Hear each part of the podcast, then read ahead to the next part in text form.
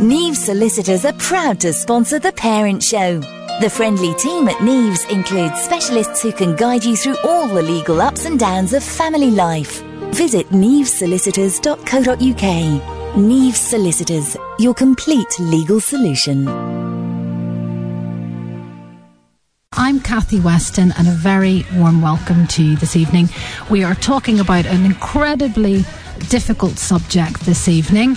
Uh, we've never been afraid to tackle them on the Parent Show, and tonight's no exception. We're going to be talking about self harming in teenagers, and we've got an absolutely fantastic resource in our guests tonight. We're going to be speaking in a few seconds to Dr. Anne Stewart um, a psychiatrist at, at, Oxford University who knows a great deal about self harming in teens. And uh, later in the show, to Sally Graham, um, an educator from here in Herts, and Sonia Clarke from Mind in Mid Herts, a mental health charity here locally. So uh, basically, we've decided to do the show around self harming tonight because we understand that the prevalence of self harm amongst our teenage community is actually rising, um, which mirrors a sort of a national pattern. And it's, um, I think it's believed that around 13% of young people may try to hurt themselves on purpose at some point between the ages of 11 and 16. And in 2014, indeed, figures were published suggesting a 70% increase in 10 to 14 year olds attending A&E for self harm related reasons um, over the last two years.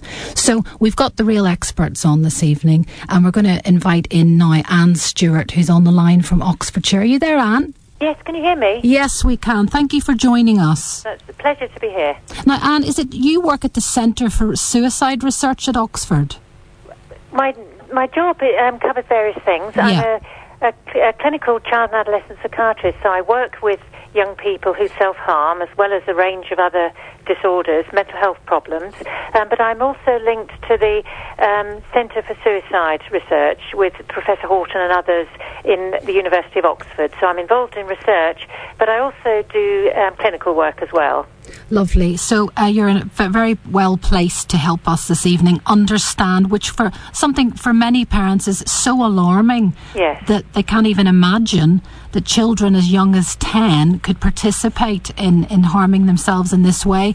So could we start with sort of definitions? What do people mean by self harm?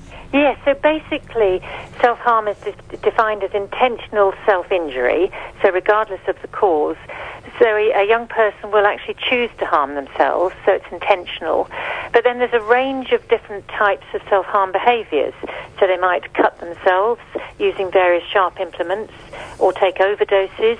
They may try to strangle themselves or burn themselves, perhaps using cigarettes or other other um, objects.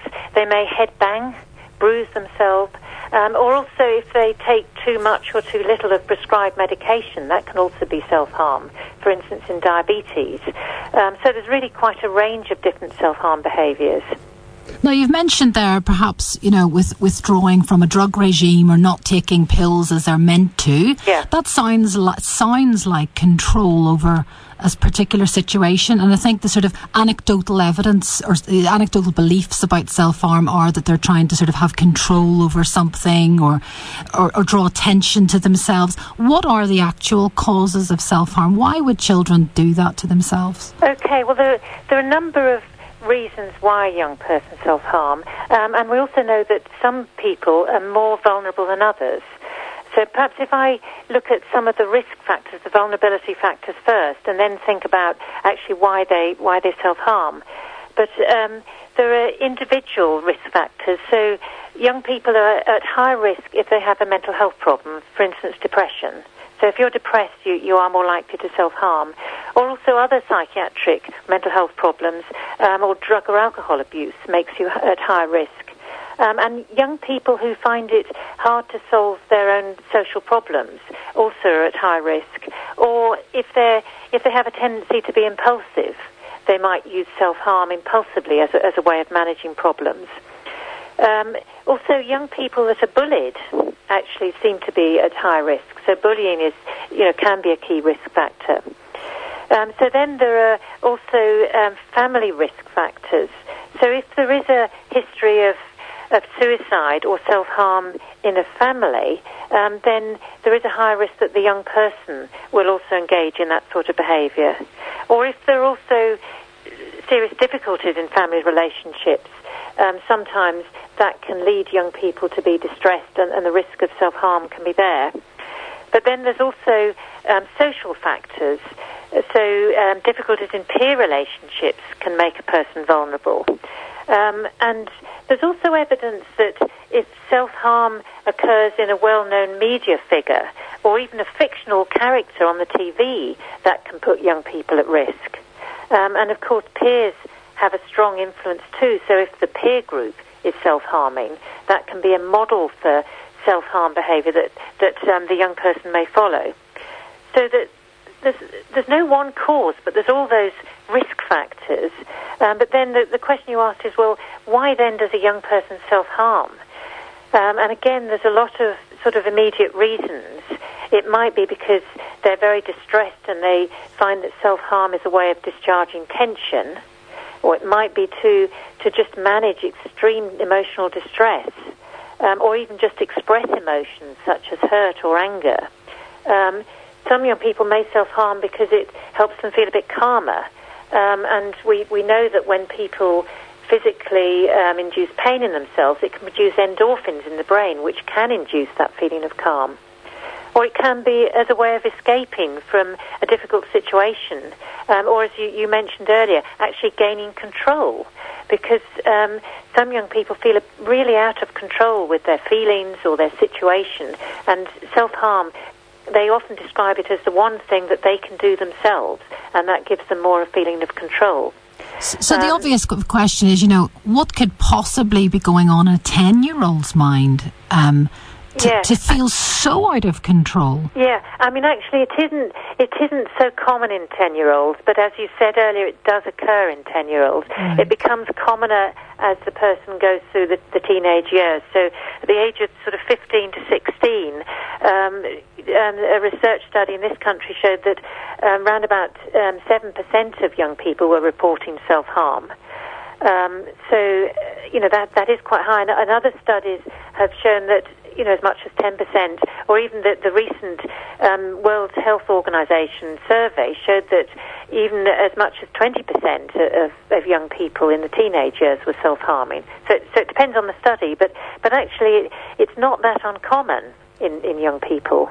Um, but, but 10-year-olds, um, yes, it, it isn't so common, but does occur. And even 10-year-olds can feel really out of control or feel under extreme emotional distress and just not know how to manage that distress. Mm, hello, um, Anne. It's Sally Graham here. I'm also in the studio here with Kathy. Hello. Hello. And um, I was just wondering. Um, I'm I'm aware that apparently social media is beginning to have quite an influence on um, young people. Yeah. And I wondered if you thought that that might make this, you know, difference between ten year olds and you said uh, sort of 14, 15 year olds, because ten year olds are less likely, aren't they, to be um, maybe using social media in the same way. What, how do you think that might might work. Yeah, no, I think that's that's true, but, but actually increasingly we are seeing younger children using social media too. Um, but actually thinking of, of social media and, and the internet in general, I, um, I think the research does show that it can have a strong influence on young people. Um, and, and actually I have been involved in a couple of research projects looking at self-harm and, and the internet. Um, and we've, we found that um, young people do use the internet in, in different ways.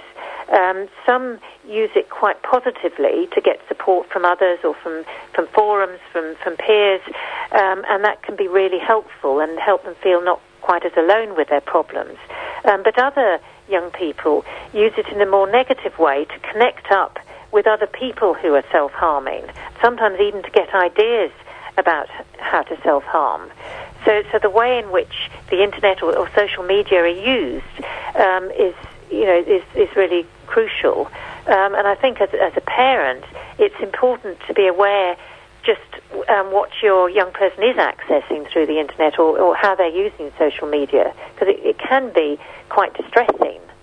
Um, and and in terms of the um, family factors again back to that there's going to be parents listening tonight whose children are self-harming and are going to be thinking oh my goodness is it my fault that my child feels completely out of control you know what would you say about family factors in a little bit more depth there Yeah. Well, it, what I would say that, is that it's that it's important that families um, don't blame themselves in that way, but but actually see themselves as a resource to help the young person. Um, because what's really important is that the parents really reassure the young person that they love them, they care for them, and they're really going to help them through this.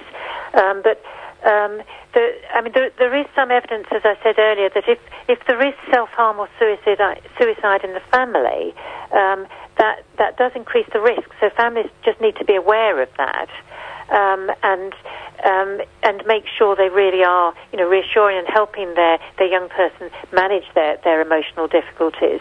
Um, but I I do really see parents as the important resource to help young people. Um, but um, parents will often feel quite a range of emotions themselves when they find that a young person is self-harming. It can be really difficult and distressing finding that out. Um, but they need to sort of hang on in there and, and actually really um, try and help their, their child um, sort of under, understand their emotions, but, but actually be able to develop strategies for managing their emotions in, in more positive ways. Yeah, I mean, I was interested, in Andy. You said earlier it, it was a, it can be sometimes about young people expressing emotions that they might have. Yes. And I wondered if that was maybe some way that families might be able to help in that um, finding ways to talk to children about whatever this sort of difficult thing that is actually causing them perhaps to self harm. Yeah, no, I think that's so important. Is is actually keeping the lines of communication open, even if the the child is really angry with, with you as a parent, but you know, just keeping those those channels open and conveying to your child that you're not judging them, because the young person may feel that parents are judging, um, and it's it's you know it's really important to show that you're not you're not angry with them, um, but actually to really just listen to the young person, give them space, um, and reassure them that you're there for them and that you want to help. Um, but it, it, sometimes young people just find it really difficult to talk to parents. Um, but they, they might find other ways of communicating, like texting. We, we find sometimes children can text messages to their parents where, where they can't actually openly um, talk about something. So, you know, just finding finding some creative way of allowing your, your young person to, to talk about things can, can be really helpful. And presumably, um, the when parents first come in to, to meet you, or they're they're so distressed to find out their child is self harming, they um, at one point they must have said to their child, "Why would you do such a thing?" You know, and lost their bap about it. Yeah. So how do you kind of help them to themselves if parents are listening and need a kind of inner resource? You know, Yeah. how can they get Well, their think, head around it? I mean, one thing is that sometimes parents can feel very much on their own and isolated if they discover their child is, is self-harming, uh, and may even feel quite embarrassed to talk to their friends or, or uh, you know, other other family members about it. But it but it is important to realise, first of all, that self-harm is very common. As I said, you know, around sort of 10% of, of young people, you know, ha- are reporting self-harm. So, so it's common. So there are, uh, there are lots of other families out there who are experiencing um, similar problems. Um, and actually, one of, one of the other research projects I've been involved in was actually talking to carers um, and um, getting a lot of information on on how carers feel and, and what they found has helped. And we've developed a website which any carer can just access, um, which sometimes uh, parents feel that that's quite helpful, knowing that there's other people out there who've also had similar experiences, and, and just you know un- understanding what it's been like for them as well. So so I'd recommend you know trying to to find um, you know other parents who've have experienced the, the same thing, So so, that you don't feel quite so alone. And Anne, is that the he- he- which website is? Well, the you? website that, that we've developed is, is linked to the, the Health Talk Online um, project, which actually um, has looked at all sorts of illnesses and other mental health problems, physical illnesses too. But the particular thing Yeah. that we looked at in Health Talk Online was um, self harm and carers' um, experience or perception of it. So the actual website is um, health healthtalkonline.org Okay. Um, and and then you just follow the the links to um, you know, patient experiences and then self harm and carers. Lovely. We'll post that up on our Facebook tonight. I'm just going to turn to Sonia Clarke, who's in the studio with us, who's actually works for Mind, a mental Okay. health charity locally in Hertfordshire. Sonia, you've obviously worked with our local young people in Hertfordshire on this topic. How would you sort of respond to what Anne has said so far? I, th- I think um, what you were saying about parents feeling embarrassed and ashamed and having um, difficulty talking to their children is, is certainly a, a huge aspect. And a lot of the work that we do at Mind and Mid Herts is to, to get it out there, to try and talk about it, to raise awareness. Yeah. Um, and, and I've done you know presentations to parents and teachers and governors to encourage um, knowledge and and just um, you know if, if people talk about it then it's less scary there's less stigma and and therefore it's it's not anything to be ashamed of. It's something that is becoming more normal unfortunately amongst school age children and and I see it every day. Everybody that I've spoken to all the children that I've worked with if they aren't self-harming themselves they know somebody who is Yeah, well, I think that's great that you're raising awareness. Uh, because actually, one of the things that the parents said in our study was that they really wanted information. That they they just they were completely sort of lost when when this happened in their family, and they didn't know what to do. So actually, what you're doing in raising awareness and giving information and knowledge and strategies that's really helpful. And it's it's it's getting um, you know also parents to know that there is help out there for them Yeah. and that there's support for them in helping their child Exactly. um, and and keeping that conversation going. Yeah, because because as a parent, you've got a mix of difficult emotions yourself, and you know what do you do with all of that as well? So it's actually really important that parents have a chance to actually, you know, talk to somebody or share with with others in a group or individual sort of setting, um, so that they. Um, they they know how to manage their own emotions too, 'Cause And it- also because you know, they, they be will really be they will be you know changing and as they are learning more about what's happening and, and this thing that is happening within their family they will want to change so sometimes that's part of the journey that Yeah. the parents can go on with the child Yeah, as, exactly. as part and of the healing process do describe it as a journey, um, and and actually um, on the on the website there's a lot of hopeful messages too about you know in fact if you do hang on in there actually there is light at the end of the tunnel, um, and um, and actually we know from the research too that young people who self harm generally most of them do come out of it. Well, that's a very important aspect, isn't it? That there is light at the end of the tunnel. Yeah, I think parents ex- listening would want to hold on to that. But you've got to sort of stick with it with your young person because actually for a while there can be a lot of anger, a lot of difficult emotions, and um, you know it can be very distressing. Um, but you've got to keep being there for, for the young person. so, in summary, it's kind of holding on to them tight, no matter what what you're going through, and exactly. secondly, finding that network of support Yeah. that you two have referred to, Yeah, um, whether yeah. it be online or or the hotlines that we're going to bring up in a second. Yeah. Sally, you had a question there. Yeah, I, um, Anne, I don't know if you know, but I work in education, and I just wondered uh, what messages you might have for teachers and for schools. Right. Well, I think that I think it's really important because um, children spend such a lot of time at school. They they probably spend more time with their peers and, and at school than they do at home. Um, so it, it's important that par- that teachers have the knowledge as well and and know what the signs are that somebody's self harming, um, and um, you know have a, a school policy um, so that you know or protocol so that they know what to do if they discover it.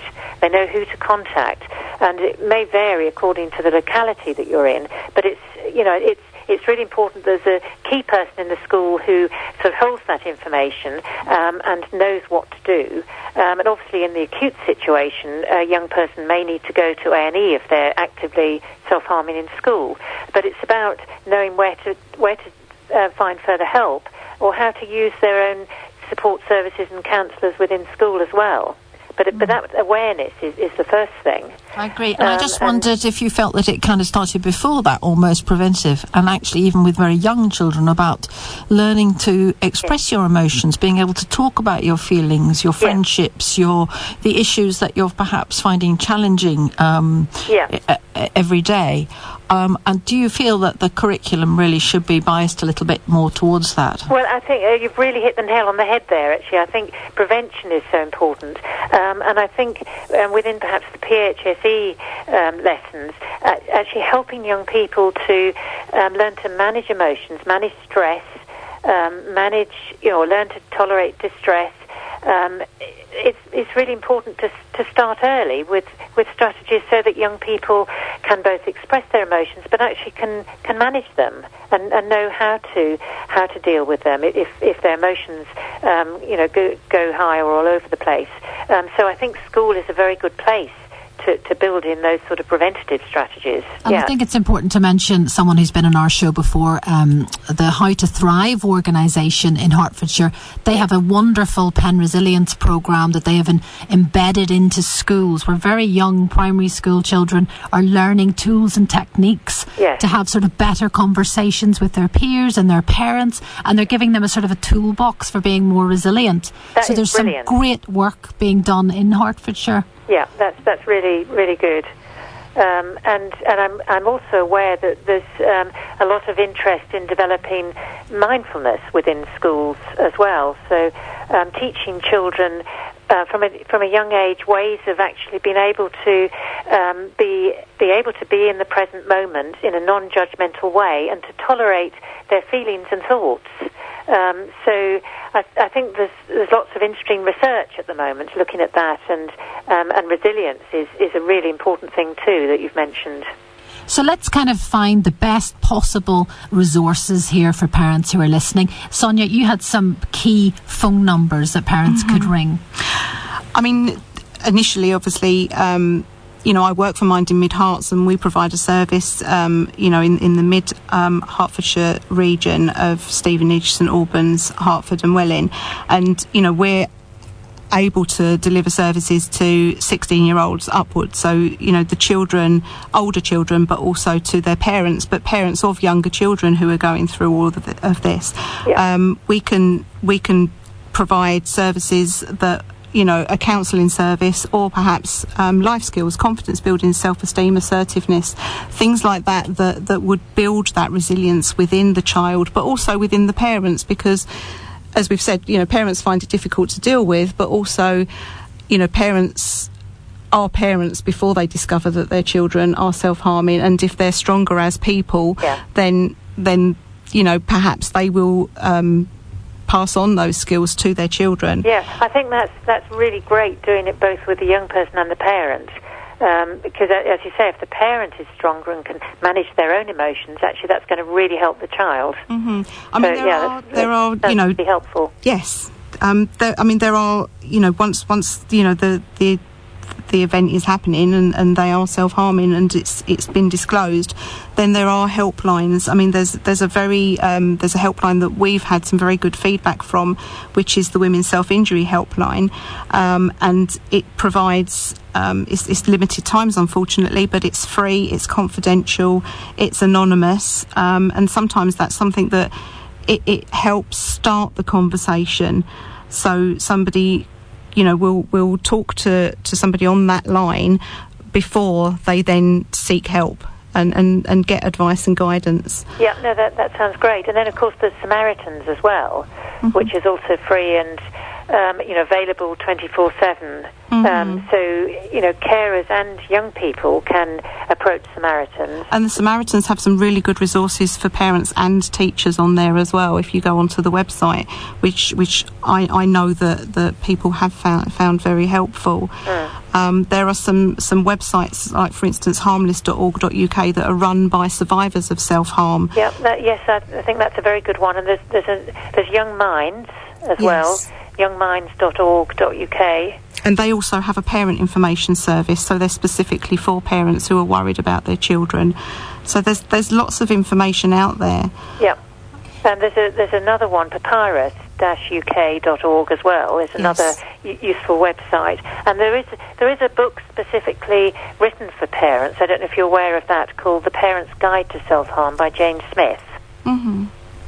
No, we shall flag it up again on the Parent's Guide to Self Harm yes, by... by Jane Smith, which Jane um, Smith. You know, I would recommend is, is a very helpful book as well. I think it's very useful to to um, target people in a way and and uh, with the children that I've been working with and, and the young people um, I found that, that sort of like the online resources get to them quicker and, and they can they can look at lists and, and techniques and and not study it and research it in too much detail.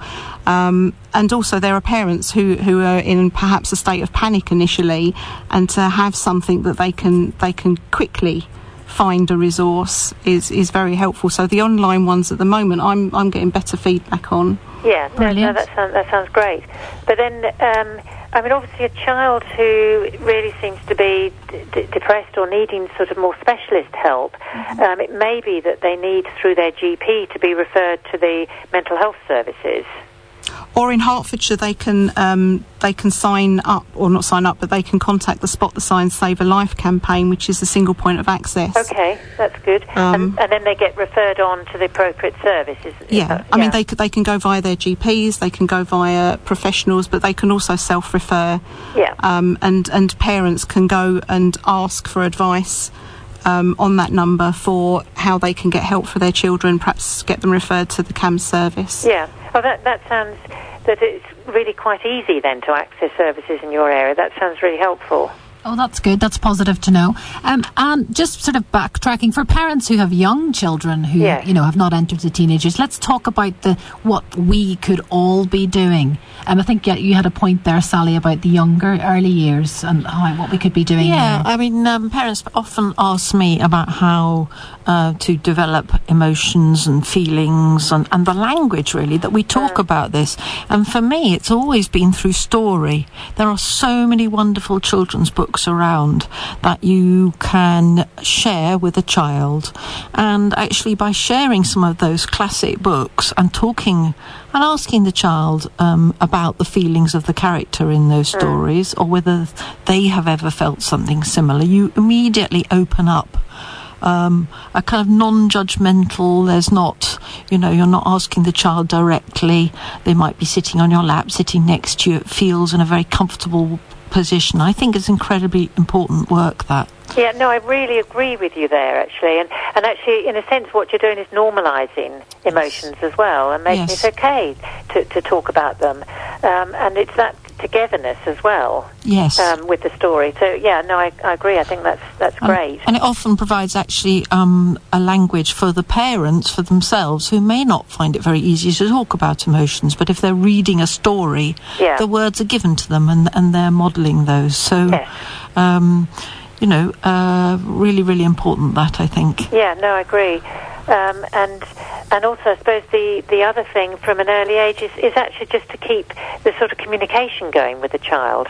Even if the child is feeling angry or not wanting to talk, actually just being there for the child Yes. um, and helping them talk about difficult things. Yes, and you talked earlier. I love the fact you talked about listening to young children or to to um, teenagers. Yes. And of course, a way to do that is when you are actually with with children, sort of um, alongside them. So maybe they're drawing or painting or playing. Yes. Uh, they're often role playing their emotions. Yes, And or drawing them, and it's another opportunity, isn't it, to talk about them? Yeah, yeah. I think and then often with teenagers uh, going as for a walk with your young person and, and having that sort of space just to be with them and spend time with them. Um, I mean, it, it conveys that that you want to be with them, but also it's another sort of forum where sometimes it's a bit easier to talk if you're you're not actually directly sitting opposite each other, but you're doing something together. Yep.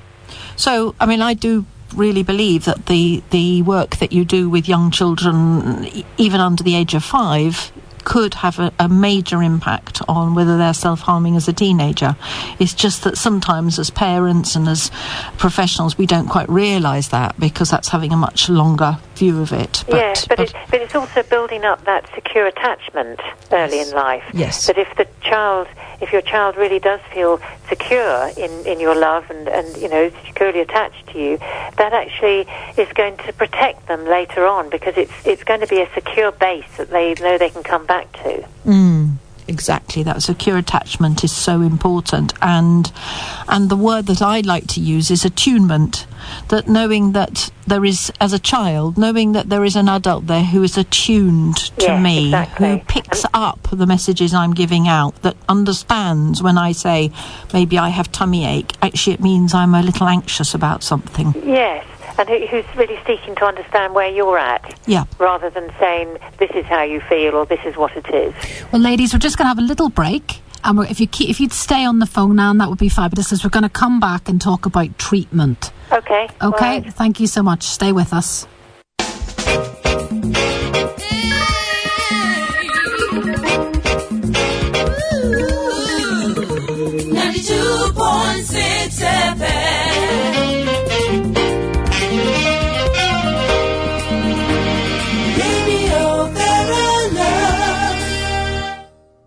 Welcome back. Um, and we've uh, just in the in the gap there been having a really interesting conversation. Anne, I hope you're still there. Still there? Yep. Great. And uh, we're afraid we've got some big questions for you now. Okay, go on. um, right, we're quite interested. We're very interested to know something about gender and whether this is prevalent in both boys and girls. We are also interested, we've realised we've, we've skirted around it, but we haven't really talked about the link with suicide. Right. And although that's a difficult area, I do Yep. think that would be of interest to people. Okay, shall I start with a gender issue Can I do? And there's one third thing I'm going to add on is that we'd like to actually also make sure that we also talk about sort of treatment, Yes, how okay. we actually uh, you know support that's fine. young people. Um, so as regards gender, um, self-harm is more common in girls in the teenage years. Um, now, there was a, a study um, some years ago um, in 15 and 16 year olds in the UK, which I think I mentioned earlier, showed that the the the, um, the rate was 6.9% generally of young people. But if you broke it down into gender, um, it was um, 11.2% females and 3.2 males. So that's quite a bit more um, you know, quite a few more girls are self-harming compared to males. Um, now, more recently, I think that gap is closing a bit, so more boys are doing it, but definitely it happens um, more commonly in girls. Um, however, um, completed suicide is more common in males.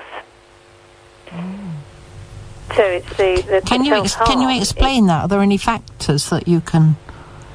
Well, um, males um, tend to use more aggressive methods um, to, to try and, you know, to attempt suicide. Um, so hanging or um, jumping, um, whereas uh, females or girls are, are more likely to take overdoses. Okay. However, um, actually, hanging is now seen a little bit more in females as well. So again, that gap is slightly closing. Um, but but certainly, completed suicide is more common in males. Um, but actually, the the incidence of suicide is very low in teenagers. And we mentioned self harm is quite common, but actual completed suicide. Um, the, the figures are sort of for, for teenagers round about um, 7.4 per 100,000. Mm, so, so- it's you know, Yeah, very, it is very, very much low. very low. So, what would you say to a parent um, who was perhaps listening to the show tonight and had sort of recently discovered that their child was self harming and might have found themselves immediately sort of jumping to the conclusion that this was a call for a sort of call for help because this child might be thinking of suicide? Well, well, I think it, it is important to take every self-harm attempt seriously. So that's, that's the first thing, because actually, if you if you have self-harmed, you are more likely to do it again. You sort of break that that barrier. It, you know, it's quite hard to hurt yourself. If you do it once, it is more likely to happen again. So you do have to take it seriously. Um, and we do also know from the research that individuals who have self self harmed are actually more at risk than other individuals from eventual suicide. But having said that, the actual risk of suicide is still very low. The, the suicide rate in young people is extremely low. Um, so it, it's a sort of balance. I think you, you do need to take it seriously and and uh, try and uh, you know help your young person develop other ways of coping. Um, but uh, you know the actual risk of suicide is, is very low. Does that make sense? It does, and it's really helpful for you to hear that from you, as um, particularly from you as uh, in your position. But um, so I just also wondered if you could, perhaps we could come on to thinking a little bit about treatment. I mean, Yes. what, what is there to, to actually help young people? Yeah, no, that's. I mean, that's a really important question, and and actually, one of the things to say first of all is that only a only a small fraction of those who report self harm actually do present to services and get help. Maybe about fifteen percent or so. So there's a lot of unmet need out there, um, and it's you know it's important that um, young people do get the help they need, um, and it's it's very positive at the moment is that more money is being channeled into child and adolescent mental health services. So that, that is really positive.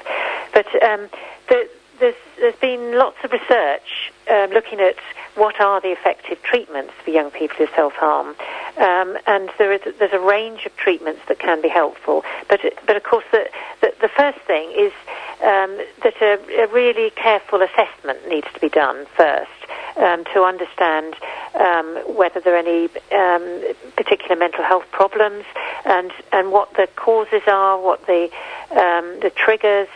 Um, and, and and what the risk is. So, so a careful assessment is important first. I guess using that But then, depending on what's found, there's obviously a range of treatments. So if the young person is depressed, there will be specific treatments for depression. Um, but the, the sort of treatments that have been found to be helpful in self-harm are, uh, firstly, um, a treatment called cognitive behavioural therapy, so CBT.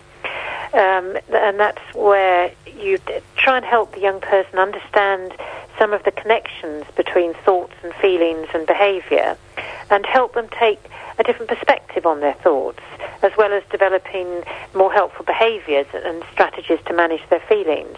So, so CBT can be helpful, particularly if it's done in the context of, of family work as well. And um, there, there's, been, been some research showing that, that actually having a family component is really important. Because, as I said right at the start, families can be a real resource for young people, and it's important not to leave them out. Um, so that's CBT. Then there's other forms of therapy. There's a sort of therapy called DBT, um, and I'll explain that in a minute. But there's some promising research that that might be helpful too with young people that self-harm. Um, so DB, DBT stands for dialectical behaviour therapy, but it's a therapy that um, that helps young people take a sort of middle ground rather than taking extreme positions and black and white positions, um, and then work specifically with um, helping young people to tolerate distress so that they don't um, need to go and, and self-harm as a way of coping with the distress. And it helps them to manage their emotions in a, in a sensible way and helps them to develop dis- um, skills at relating to others and um, helps them develop um, the mindfulness skills, which I, I mentioned earlier. That you know there is uh, some research that mindfulness um, skills can be helpful in, in this situation. So DBT includes mindfulness as well. So DBT um, is an approach that a lot of CAMHS teams, that's Child and Adolescent Mental Health Services, are, are now using, and it includes both group and individual work. So the group work can sometimes be quite helpful because peers um, who are also trying to um, develop strategies can help each other as well. And I think locally, I think I've heard from lots of parents that it's almost the waiting list for CAMHS, certainly in Hertfordshire. I don't know if you'd agree, Sonia, is dreadful. So your child self harms and you have to sort of wait eight weeks potentially to see a psychiatrist. Would you agree If- with that? if you're lucky. If you're lucky. Yeah. Which is terribly worrying, isn't it, for a parent? Yeah, well, it, those eight, you know, those eight weeks can can seem like a year probably because you you know you can be very yeah. distressed. But um, what I would say is that there is m- money coming down now from the government, especially allocated for child and adolescent mental health services, because there was a, a major review um, within the last year or so that, that identified that mental health services for children are you know are sadly lacking and need to develop. So, so there is going to be more funding. So that's that is the good news. Um, but it, but in the meantime, obviously, uh, parents can get help from some of the websites and resources that we mentioned, um, and and perhaps through schools. But yeah, it is it is quite hard if there's a wait. But I think that should be getting better. I, I don't know what it's like in your area. Is is it it, it's still it's quite a weight at the moment, is it? I think, I mean, my, my evidence is only anecdotal from the people that I work with. Yeah. Um, but there's definitely a, a long wait. Um, people might get seen for an initial assessment, but then there's a wait for, for the actual work to start. Yeah. Um, but also there's a reluctance to refer because of the, the, the way that that's working or not working. Yes. Um, I mean, what I would say is that that you know some of the work I've seen, there's lots of organisations in Hertfordshire certainly who are trying to. Um, like I say, as we are at Mind in Mid Herts, increasing awareness, working with schools, working with parents, trying to get the support services working better around the child, Yes. so so that that is there in place. Um, and and and perhaps treatment is is you know when it's when it's needed it works better because there's there's lots of people supporting the child Yeah, around no, I think I really agree with that. And I don't know what it's like in your area, but um, certainly in Oxfordshire we have early intervention hubs which actually provide um, more immediate and sort of practical help to, to young people. And as you say, if you if you have a support network around a, a child, um, then uh, actually the, the, the, the treatment is, uh, you know, is, is, is going to be, in, in a sense, a lot more effective because you, you've got that network, that basis. Um, and the, the network around the child is, is very supportive for the child too. That they know that there's, you know, a range of people that they can turn to. And before we let you go, what would you say is the most exciting piece of research that you're either involved with or that you know is happening nationally, perhaps in self harm and teens?